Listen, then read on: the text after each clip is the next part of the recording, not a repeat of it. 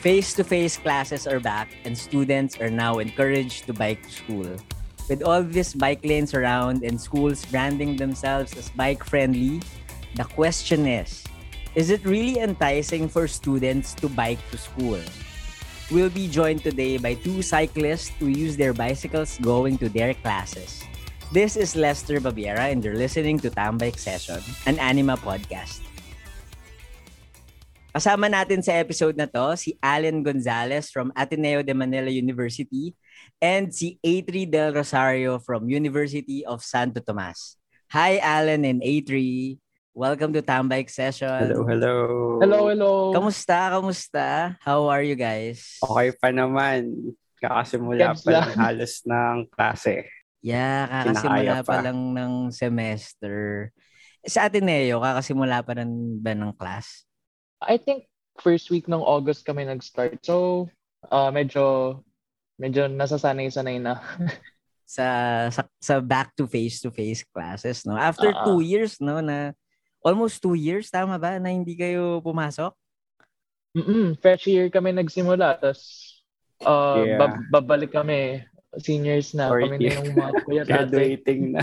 medyo yeah two years of their college life ay online ang klase A3 and Alan can you introduce more about yourselves ano yung course ninyo Okay. Hello, hello. I'm Arman Sebastian Del Rosario, but most people call me A3 and currently a fourth year senior student nursing sa University of Santo Tomas. future nurse how about you Alan Hello guys. Ako si Aldrian Gonzalez but I just prefer Allen. And I'm a, a 4AB communication student sa Ateneo. Can you tell us more about your bike commuting experience? Gaano kalayo yung binabike nyo?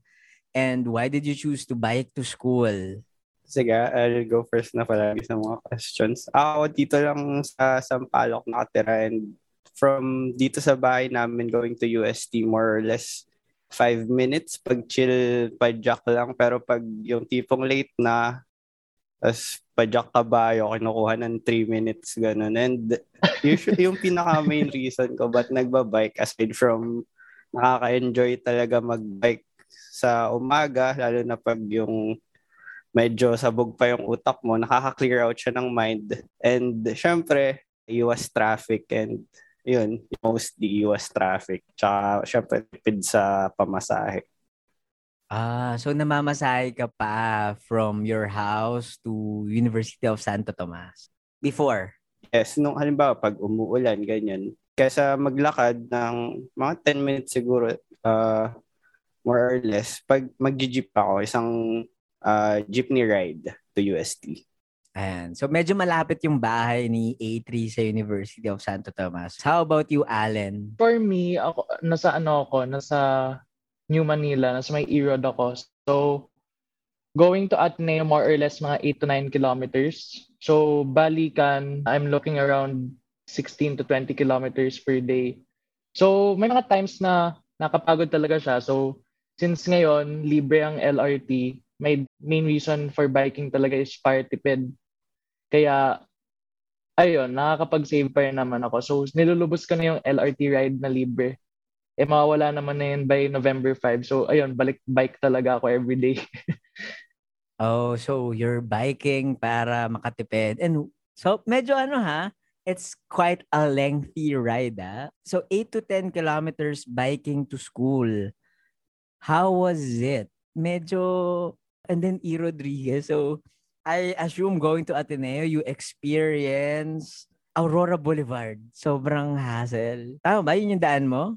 May times dumadaan ako sa nahihirapan ako magsabi ng Aurora. But kadalasan I go sa dire-diretso ng E-Road tapos sa may part ng LRT kasi ang daming tao doon. And medyo natatakot din Yeah, ako I kaya know. That's a stressful area. So ako, Allen, I'm curious, how was it cycling going to school na 8 to 10 kilometers? Ano ba usually yung commute mo? Morning, afternoon? it's a mix eh. Usually, uh, kasi yung classes ko, minsan 9, minsan 11.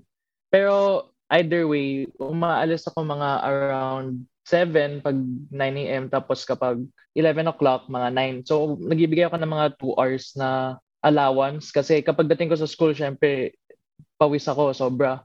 So, ayun. Eh, ang problem ko minsan is yung bag ko talaga mabigat kasi syempre dala ko pa yung bike locks, tapos minsan dala ko pa yung laptop. Kaya yun talaga yung major factor and mahirap yung mga dala. Pero the commute itself is bearable. How about you, A3, na sobrang layo ng binabike going to school? Kamusta yung experience mo? Kasi at the same time, you go or you pass along the busy street of Dapitan. Yung Dapitan nga usually yung problem areas kasi madaming intersection doon na ano usually nahaharangan ng mga ibang sasakyan or ng jeep yung mga papadaan na, lalo na yung mga motor na madami beses na halos na naka, makabanggaan ko yung motor or mabarahan ng jeep.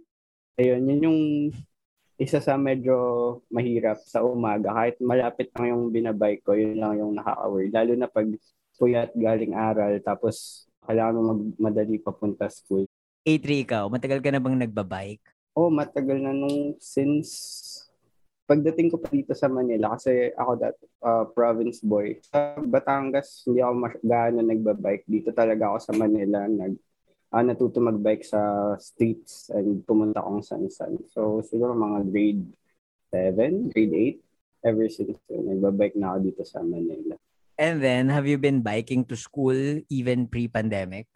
Uh, yes, noong grade 11, senior high school, bike to school na ako sa UST. Ah, okay. So grade 11, nagbabike to school ka na to UST. Same house pa din to, no? Say, mm. five-minute bike ride pa rin going to school. We moved, pero dito around Sampaloc lang din. Nung bahay namin before, siguro mga 10 minutes, 10-minute bike ride. Mas malayo yun from ano from our house now. Mm. How about you, Alan? When did you start riding a bicycle? Ano ako, pandemic biker ako. So, o- August 11, 2021 specifically, binili ko yung bike ko. alalang alala ko pa kasi ang saya. Before the pandemic, hindi ka nagbabike to school. Tama? Nagko-commute ka lang or sinahatid sundo ka? Oh, hatid sundo tsaka minsan commute. And actually, before the pandemic, sobrang hindi talaga ako magaling magbike. I, I can't even turn. So kapag tinatry ko magbike using my lolo's bike sa Muntinlupa, kapag kakaliwa ako, bababa muna ako ng bike, tapos ako siya uh, ikakaliwa kasi bumabagsak ako. So hindi talaga ako marunong. oh no, oh no. At least commute ka na with you know, you're been you you're traveling na with the cars, the trucks, the jeepneys. Kayo, Allen and A3, do you think it's possible for other students to ride their bikes going to school? For me, siguro isa yun sa mga transition na mahihirapan yung iba, lalo na pag madami kasi na ano na galing probinsya na ngayon pa lang lilipat dito sa Manila kasi nga ngayon pa lang mag face to face and yung katulad nung pinsan ko niyayaya ko siya na mag-bike to school din. Dahil nga province boy siya unang sagot niya ayaw niya nakakatakot. Yun yung usually sagot pati ng mga kaklase ko na niyaya ako mag-bike to school kasi nga daw daming jeep, daming motor, tapos may mga truck minsan na bigla na lang sisingit. Kaya ano for me, uh, mahirap mag ano magyaya ng ibang mag-bike to school. Kaya pero takot sila. Yeah, so fear talaga yung isa sa mga factors on why students would not bike to school. How about you, Alan? What do you think about this? I think kaya naman siya, pero ayun, sanayan muna talaga. Kasi ako, it took me a while then to get into bike commuting. Tsaka syempre, hindi naman agad ako pinapayagan bago ako mapayagan na mag-bike din to school. And I think before mo ma-realize na ready ka na mag-bike commute, talagang kailangan alam mo muna yung mga ins and outs din like, yun, sabi ko kailangan mong dalhin yung mga bike lock kasi recently, di ba, parang uso yung, uh, uso sadly na magkaroon ng mga nakawan ng bike. Like, I see it from time to time. So, you always have to be prepared for things that can go wrong. And lalo na ngayon, it's also raining. So, you have to bring a poncho and shoe cover. So, there are a lot of things you have to bring. So, you have to take that into consideration if you want to bike talaga.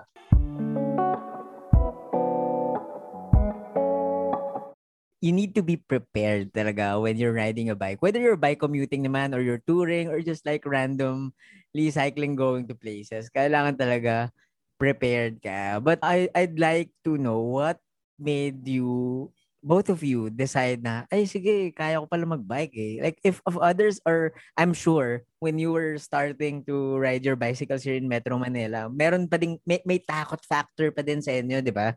Especially you were younger. Ay si A3, he was younger that time. And ikaw, you're, you just started riding during this pandemic. How did you conquer that fear? Ako siguro kasi before, when I started biking here sa Manila, yung main bike ko talaga is fixed gear. And ako yung masakasira sa ulo, hindi talaga ako naglalagay kahit front brakes or back brakes. Literal na fixed gear siya na paalang yung gagamitin mo. So, pag nakaganon ka, kailangan alert ka palagi, presence of mind. Kasi pag tatanga-tanga ka sa fixed gear, talagang sasemplang ka or makakabangga ka. So, from there, natuto ako. Tapos nag-transition sa mga may brake, siguro mas natuto ako nun na maging alert and matuto kung paano magbike dito sa Manila.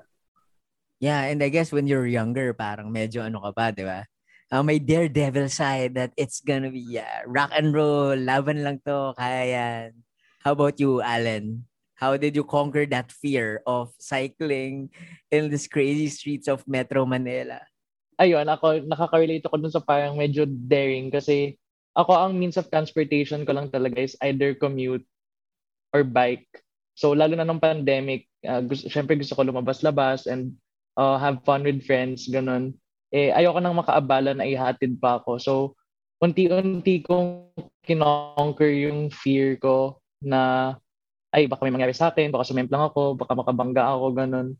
So, little by little, lumalayo-layo ako sa mga places sa Metro Manila. And then, hanggang sa nasanay na ako, parang sabi ko, kaya ko na to kahit saan pa. So, ayun, na nakayanan naman. yeah, nakayanan naman. And I guess it helps na merong bike lanes. Most of Definitely. the pathways doon are protected bike lanes, di ba? Well, sa Dapitan, walang protected bike lanes. Labo-labo.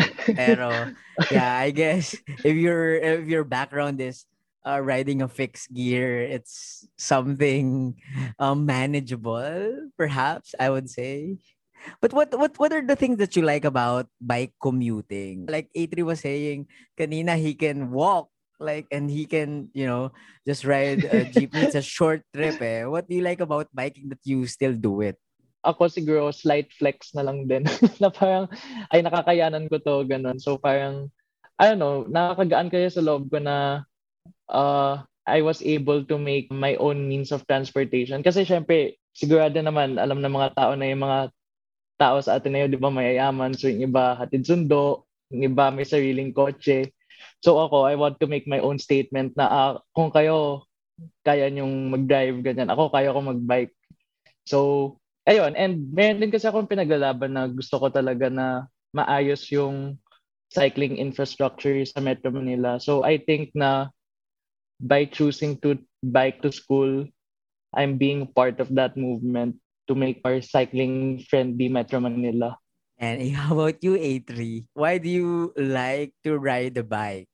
Na pag nasa saddle ka na, kahit gano'n pa kaburyo yung araw mo, kahit gano'n ka pa bad trip dun sa umaga, pag pumapadya ka na, pag nakatingin ka sa daan, nararamdaman mo yung pagsipa mo, ang nakaka-clear out ng mind. Kumbaga nakaka-reset ng araw ng pagpadyak. Yeah, totoo. Parang yun yung ano, caffeine boost mo, no? Kung hindi ka man nagkakape, mm. parang, wow, gising na ako and I'm ready to be a nurse. Parang ganun. Lalo pag meron kang duty. Parang, uy, ready na ako makakita ng dugo. Di ba? Well, ready, ready na akong mag, ano, mag...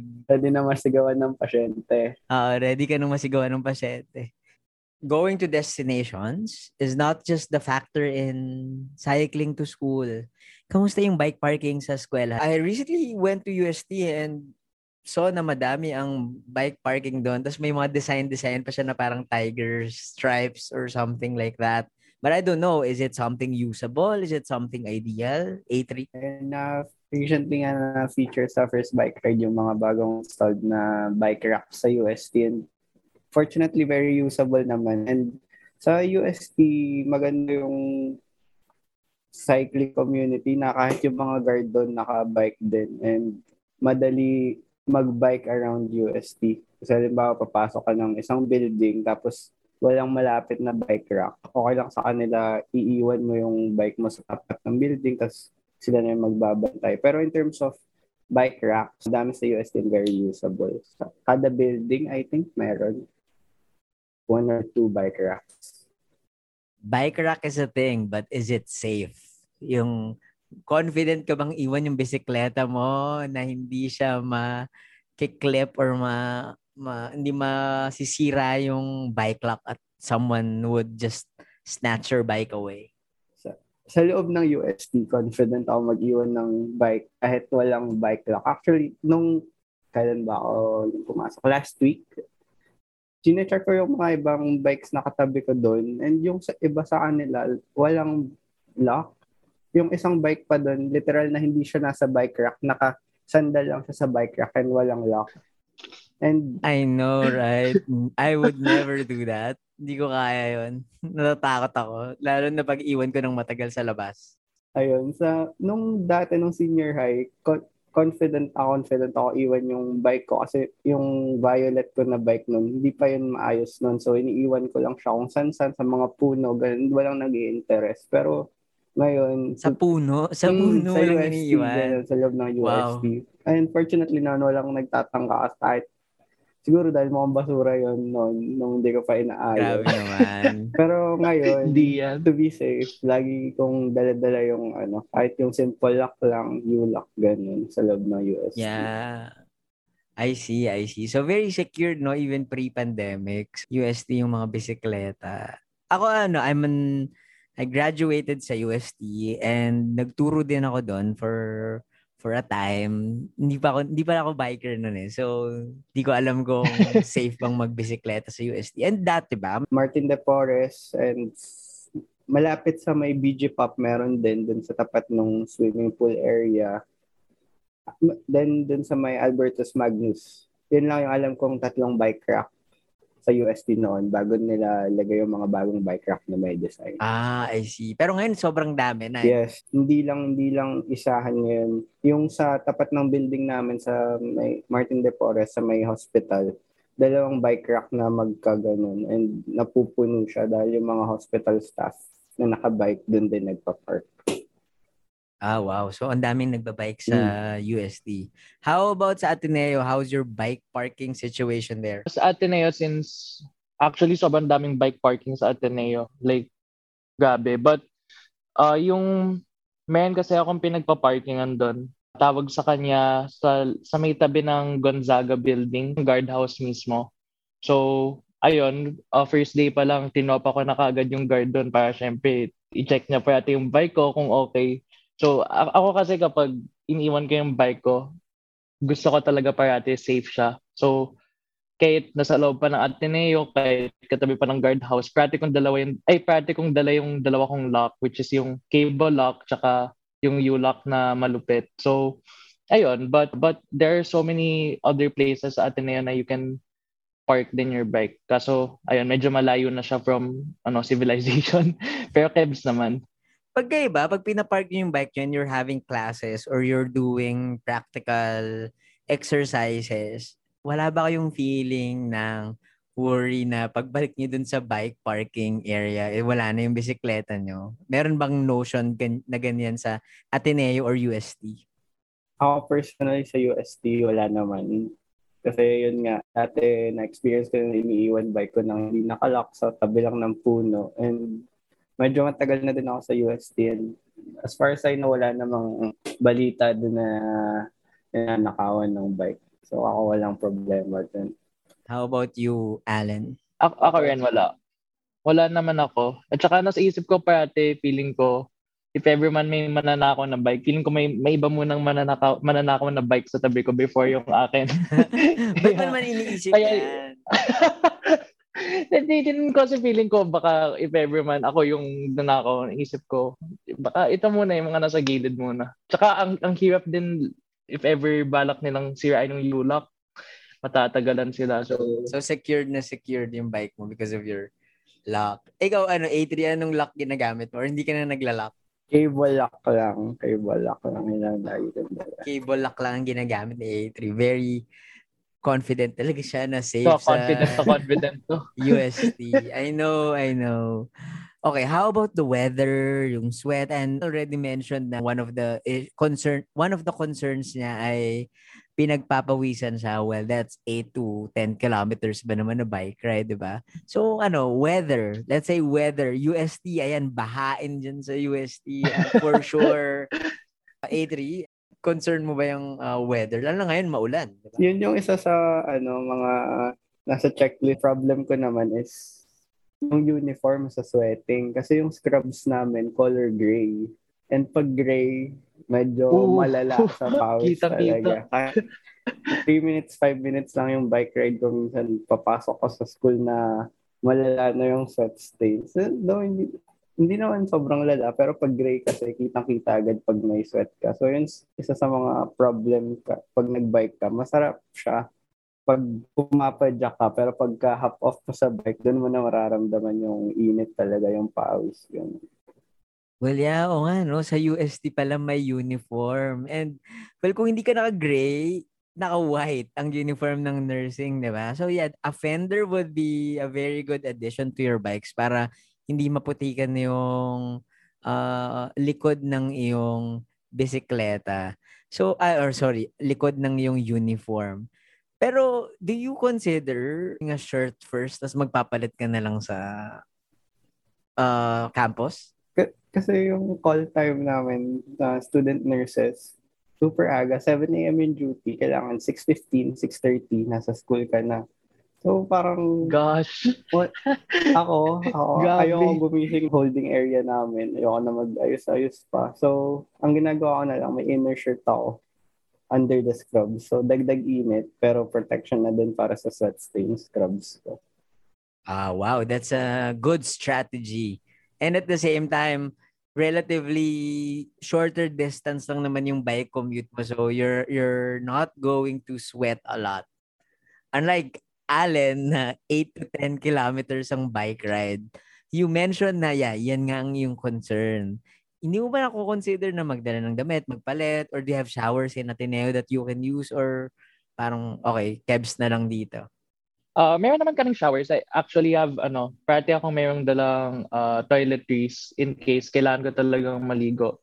But most of the time, since wala namang uniform sa Ateneo, uh, pupunta ako sa Ateneo, naka full cycling gear ako. So, cycling jersey, tsaka cycling shorts. Tapos, edi syempre kasi maano naman yun, uh, mabilis matuyo pawis pag ganun.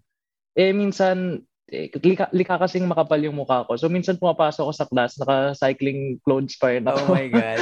eh, nobody seems to mind naman. Tapos lalo na if naka-all black ako, okay naman yung itsura niya. So, kebs lang. Pero uh, either way, nagdadala ako minsan ng extra shirt, ganun. If hindi talaga kaya yung, if masyado ng agaw attention ng itsura ko. But, uh, yeah, okay naman. I mean, let's face this. It, this has been a problem of many people, even yung mga nagba-back to office, nagsasike, nagbabike to work. The dirt, the odor.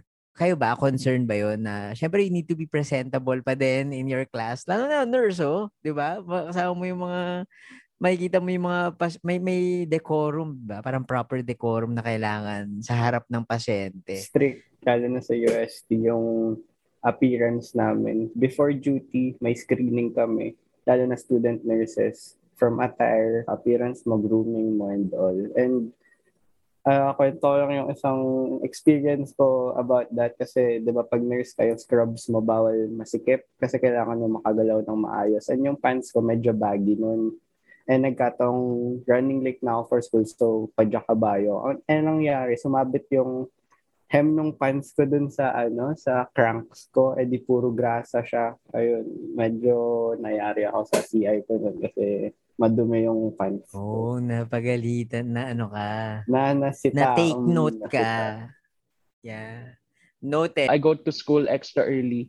Not just to get bike parking agad na gusto ko, but also to freshen up talaga. So, pagkarating ko sa school, syempre, pa- palamig muna, tapos uh, pupunta ako CR just to uh, make myself look presentable. Ayun, so I, I also have toiletries. So, kung pawis talaga mukha ko, magwawash ako ng face, tapos siguro pati buhok, and then may dala na yun akong uh, port, uh, maliit na cologne just to, ayun, para mag-freshen up talaga. Yeah, make sure walang chismis, walang amoy, di ba? Tama yan.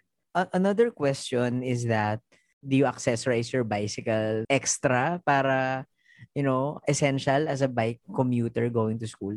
Ano siguro, yung fender, isa na sa mga essentials ngayon. Sabi nating ma- hindi maulan, you never know when ka maka-encounter ng puddles dito sa Manila kasi kakaiba talaga minsan mga potholes na may mga tubig, hindi mo napapansin. Tapos, ako personally, nagdadala ko lagi ng isang extra white shirt pamadot ko if ever talagang malala yung pawis. Bakit white? White shirt pwede sa amin. Ah, white Sa shirt lang yung allowed sa... yeah. Oh, grabe, ang strict naman ng Super, ano, super. nursing. How about you, Allen? So, minsan kasi nalilito ako ng uwi. So, kailangan talaga ilaw. And then, I remember, I, I forgot, sino sabi, I think si Jer Victor ata, na dapat dalawa yung ilaw mo sa harap. Uh, isa for, oh, and then isa yung nagbi-blink just so may dagdag. So, dala ko yon and then meron akong uh, ilaw sa helmet, ganun, for safety. But in terms of yung dala ko na gamit, uh, ayun, yung for the rain talaga. So, may poncho ako. And then, uh, ano pa ba? Ayun, definitely kailangan yung uh, jog kasi 8 to 10 kilometers, kailangan ko talagang uminom ng tubig. So, ayun, minsan kasi pag commute, di na ako nagdadala kasi hindi siya masyadong kasya sa sa bag ko. Pero kapag bike talaga, needed na needed yung water. Do you bring a backpack? Or do you bring bike bags? How do you bring your stuff? Laptop? Or kung may papers man doon, documents? May front bag ako, ah, handlebar bag. Kasi parang in ngayon sa gravel bike yung madaming bags, ganun. Pero useful Ah. naman siya. Very aesthetic tingnan sa gravel bike. Pero pag papuntang school, naka-backpack din ako. And usually, medyo mabigat yung backpack ko kasi ah, yung water bottle ko and yung mga other stuff na need for ah, nursing, ganun. Mga step, BPAP, ganito, ganyan. And, ayun, yun lang naman. Mm. You bike with your backpack sa likod mo or you Mm. put your backpacks Yeah, bisikleta? suot-suot ko sa likod. Backpack. Nung first day ko ng school, I have pictures pa. So, suot ko siya. Pero, realize ko since uh, nag-graphic design ako, parating masakit likod ko. Kasi parating ako nakaupo. So, sabi ko, this is not feasible in the long run. So, so itong bag na to, naka, nalalagay siya sa bike rack. Ayan, na-attach siya sa likod. So, included na siya na parang yung kapag umuulan, yung rain na basta yung pinapatong mo na ayun, yung rain cover. So, ayun, kapag gamit ko yung bike, sinasabit ko lang to sa likod. Tapos nilalock ko siya kasi meron siyang parang extra mechanism. It's a pannier. And then you don't bring a backpack with you or meron kang backpack na nasa loob ng bag na yan para especially when you go in when you go to school, di ba? Go around, ano bit-bit mo lang siya, ganun. Ah, ano, ano yun kasi siya, pwede rin siyang body bag. So, kapag tanggal ko sa sa bike na nakaganon siya. But meron din akong dalang, ang dami kong dala actually. Uh, meron din akong parang maliit na foldable bag in case I need to, minsan doon ko nalalagay yung helmet, ganun, kaysa nahawak ko lang siya.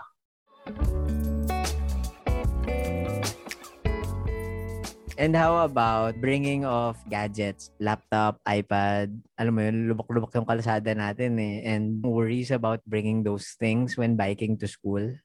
Ako personally, nilalagay ko lang sa loob kasi dito sa Sampaloc, medyo talamak din yung mga nangunguha ng mga gadgets lalo na sa mga nagbibisikleta kasi yung iba nilalagay lang sa pocket ng pang bottle yung mga gadgets nila. And may mga friends ako na naawa na ng ganong way na nagbabike to work naman. Nakuha nang sila sa gilid ng bag nila. So, pag feel ko naman pag nasa loob yung mga iPad, iPhone, ay yung cellphone, hindi na okay na, safe na.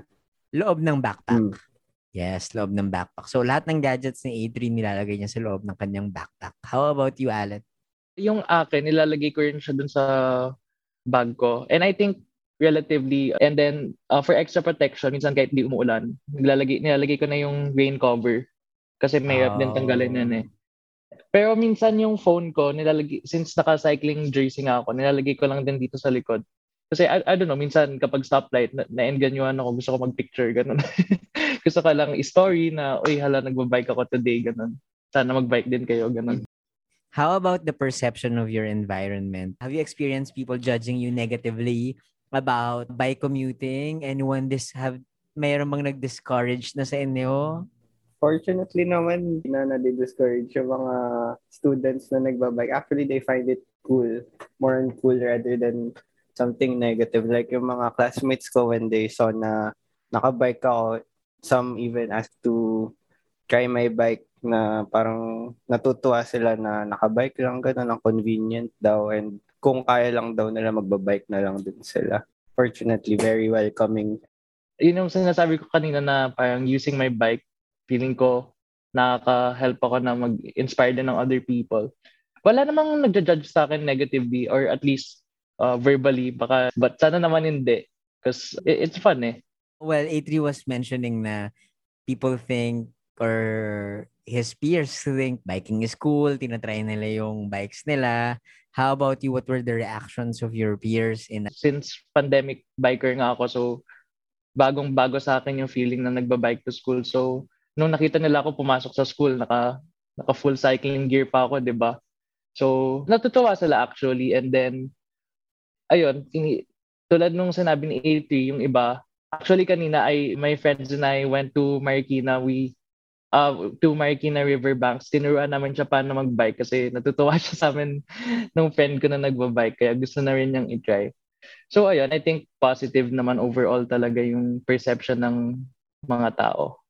Here's the question. Ang UST ba o ang Ateneo, bike-friendly ba sila na campus? Are they encouraging students to ride their bicycles going to school? UST siguro, yes, very bike-friendly with their recent installation ng bagong bike racks and in general, from guards to other staffs na nakabike din and some students din na nakabike and even teachers, eh, maybe teachers na nagbabike din. So I think UST is bike-friendly. Yeah, may kakilala akong teacher na nagbabike to school. Teacher sa UST na nagbabike to school. And madami ba? Nakikita mo ba na madami nagbabike or madami, madami. Ayos lang. Like yung sa mga bike racks pag medyo pahapon na or tanghali na, napupuno na siya paunti-unti. And hindi lang dun sa building namin, pati dun sa mga ibang bike racks. Kadami na din nagbabike talaga ngayon pre-pandemic, hindi, hindi ganyan, no? Yung hindi. situation. Um, usually, mga nakabike lang sa UST is yung mga atleta talaga. Yun yung mga kar- karaniwan nakikita ko na nakabisikleta, yung mga athletes sa basketball or other sports. And yung mga guard, kasi di ba dati may parang pwede i-rent na bike sa UST, yung yellow, na Japanese bike. What? Pwede? Hmm, hindi ko alam yun. Sa ah. office, kukuha ka lang ng parang susi, tapos pwede mo mag-ride around UST. And other than that, wow, hindi ko alam wala na akong kilala na iba na nagbabike. Okay, how about you, Allen? Ang Ateneo ba ay bike-friendly? Uh, masasabi ko definitely na bike-friendly ang Ateneo. Kasi uh, I was actually surprised. Di ko alam kung matagal nang meron nun. But nung nagbike ako pupuntang Ateneo, may may mga bike lanes siya actually sa mismong daan. So sa loob ng campus? Mm, like wow. sa tabi ng sidewalk meron. So ayun, safe ka talaga sa loob. And hindi ko sure if meron nun pre-pandemic pa kasi obviously nung pre-pandemic, I didn't really care kasi hindi naman ako nagbabike. But ayun, it was okay siya talaga. And ayun, meron din akong prof na parati ko nakakwentuhan sa Ateneo na nagbabike. And ayun, I always see him posting stories na nagbabike siya sa Ateneo, just doing laps, ganun. Kasi ayun, uh, maganda rin kasi yung scenery. Yeah, yeah, it's bike friendly. Oh, that's very good to know. Ngayon ko lang nalaman na may bike lane pala sa loob ng Ateneo. That's very telling is really supporting cyclists. How can we encourage more students to ride a bicycle? Madali magsabi na masaya magbike. So, ang pinaka-problema lang talaga is yung environment outside sa UST, kung paano nila i-handle, kung paano sila matututo magbike.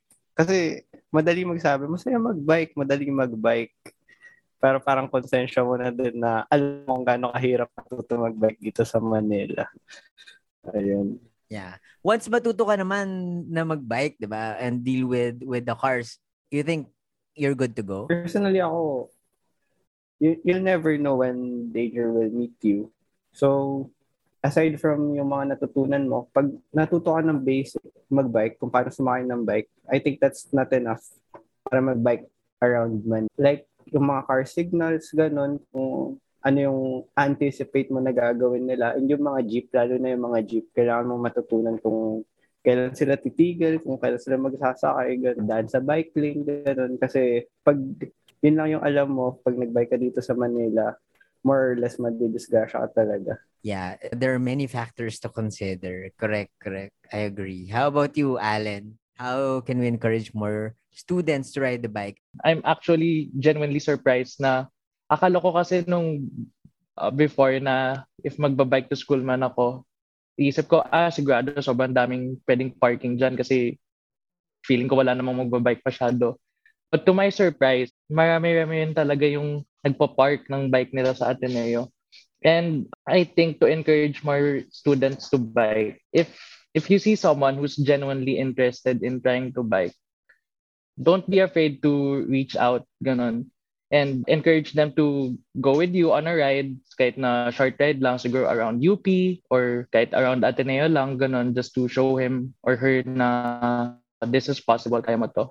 And actually on the topic, uh, since we're on the topic, uh, thesis season yan sa mga seniors sa Ateneo and since communication major, my groupmates and I, we decided to go with the bike-related thesis topic. So, ayun, since super passionate talaga kami with it. So, isang playing my partner in encouraging others to bike. Based on the conversation with Alan in A3, napatunayan natin na it's possible to ride your bicycles going to school and they're lucky that their campuses, yung Ateneo de Manila University and University of Santo Tomas in Manila, are bike-friendly and very accommodating to cyclists. Sana yung mga eskwelahan din ninyo ay very encouraging and very welcoming to cyclists. Kasi ngayon, traffic, very efficient. Ride ka na lang ng bicycle going to school. Ayan. Allen, A3, do you have any more things to say to your fellow students? Especially those na hindi pa nagbibisikleta? Sa mga fellow students ko dyan, or kahit hindi students, mga nagtatrabaho or sa mga gusto lang magbike, if may urge kayo or may gusto kayo matagal nang tinitingnan bike, go for it. Kasi masaya talaga mag-bike. Ayun. How about you, Alan? Same, same. So, if ever man interested kayo, bilhin nyo na ng, ng budol eh, no? Pero wag kayo magpa, magpa ano, wag, wag kayo magpatalo sa upgradeitis. Hindi tama yan. Nakakaubos ng perang bike. Hindi tama yung sinasabi nila parati na nakaka-save ka sa bike kasi ma mapapamahal ka sa bike mo, papabili ka talaga ng upgrades. so, hinay-hinay lang din. I know, I know. So, Alan and A3, maraming maraming salamat for accepting this invitation about biking to school. And to our listeners here, thank you very much for being with us. And sana may natutunan kayo sa episode na to ng Tambike Session. Sana magkita-kita ulit tayo sa susunod na episode ng Tambike Session. Maraming salamat!